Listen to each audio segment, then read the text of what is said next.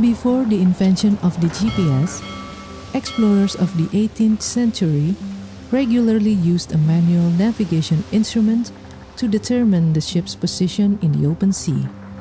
This small navigation instrument is called a sextant.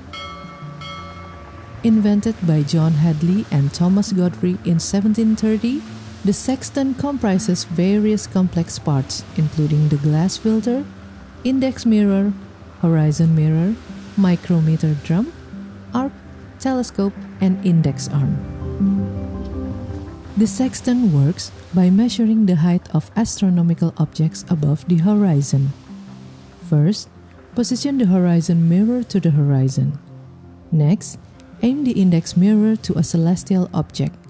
It could be the sun, the moon, or even a constellation of the stars.